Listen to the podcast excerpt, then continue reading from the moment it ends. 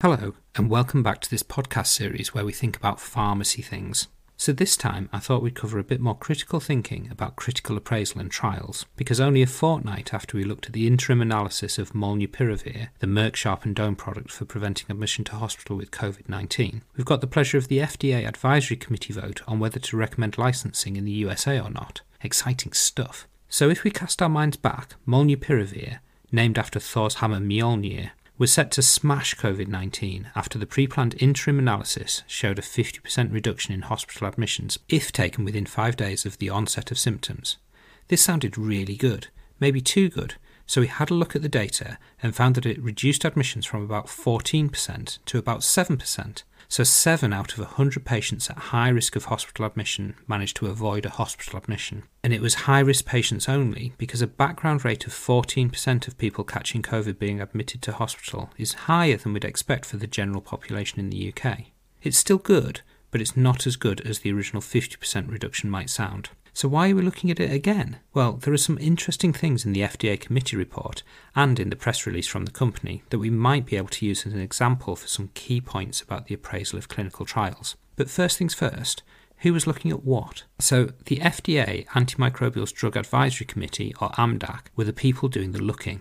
They were tasked with having a look at the data coming out of the MOVE-OUT study that looked at whether Molnupiravir works. They're a group of experts who make a recommendation as to whether the product should get a license in the U S A, and what they were looking at was the stuff we looked at two weeks ago, the interim analysis of the MOVE-OUT study that looked so positive. But they also had access to additional data, the analysis of the full results at the interim analysis point, which sounds a bit like the same thing, but it isn't. So the original interim analysis was an analysis done at a predefined point in the trial. It's kind of an early look to see what's happening and check everything is going okay. At this point in the MOVE-OUT study, they had data from seven hundred seventy-five people, and it was this where they found the fifty percent relative risk reduction of hospitalisation. This was such a good result that they closed the trial early, because it's ethically challenging to continue a trial if you've got a really strong result that the active treatment is markedly better at your interim analysis. However, though they'd stopped the trial at this point, they still had people in the trial, and this is where the other data comes from.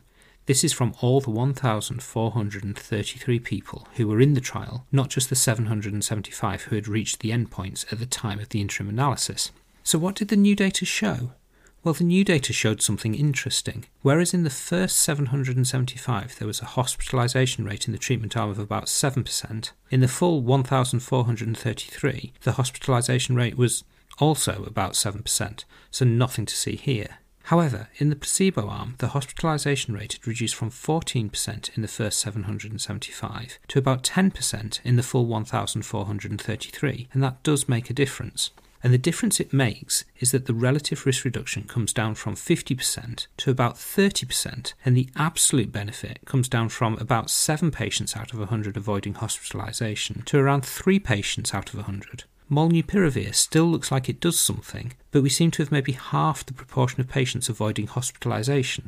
And this is the thing I wanted to talk about. I don't have absolute proof, but it often feels like trials that publish early results tend to look less great when the full analysis gets done or when more data comes out. So why might this be? Why might we suspect early results to overestimate effectiveness? So there's an important point to pick up here, and it's that it isn't why early results always tend to overestimate effectiveness. The important bit of the question is, why do early results that we hear about seem to overestimate effectiveness?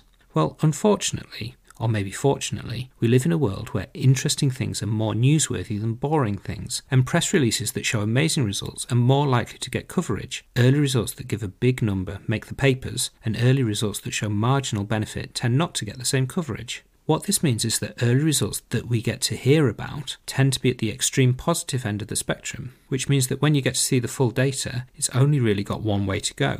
Down. Trials with unremarkable early results are potentially more likely to have more positive results when you see the full trial, but we don't get to see those early results, so we don't see this direction of movement that often. What's published and shouted about seems to follow the pattern exciting early results, oh, slightly less exciting final results. So what can we do to stop ourselves getting sucked into the early press releases? Well, what we can do is be a bit sceptical of claims that are made and think critically about what we're being told. The evidence base isn't a fixed, unchanging thing, so rather than just thinking about the result we're being told and getting some nice numbers to quote, we also need to think about how confident we are in it. It's worth thinking about how likely is it that future data could change the reported effect, and how much would it need to change before I then needed to change my opinion on whether this is a good treatment or not? So if, for example, you've got early results that show a big positive effect, even if you get more data that's less positive, it's still likely that the direction of effect will be the same, even if it's not that big in magnitude. You're not confident of the absolute benefit magnitude, but you can be more confident that there's probably some benefit there of some sort. However, if you've got some early results that show a really small benefit,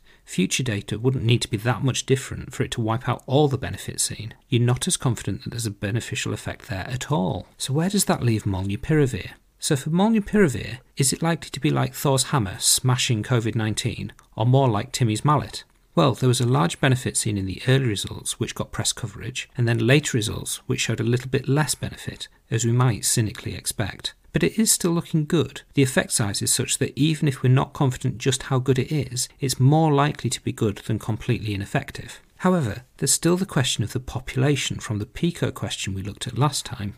A ten percent admission rate into hospital is still really high, and the benefit was mainly seen in patients without antibodies. But in the U K, we have a lower hospitalisation rate and a higher level of antibodies, so our general population looks very different to that in the trial. Whether that matters is up for debate, but it is looking more dubious as to whether it's an absolute game changer. It's a bit oseltamivir-y in that it might do something, but we're unsure how important it might be for most people.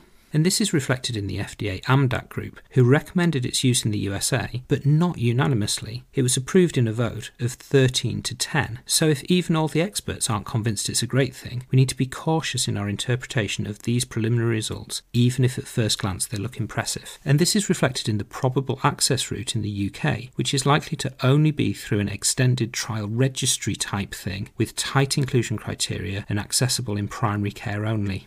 And that's it. Hopefully we've covered why an interim analysis that we hear about might be more positive than the full analysis when it's available, and so why we should be slightly sceptical of the early results that we hear about, and how we might go about thinking how confident we are in a particular result that we're being quoted. Thank you, and see you next time.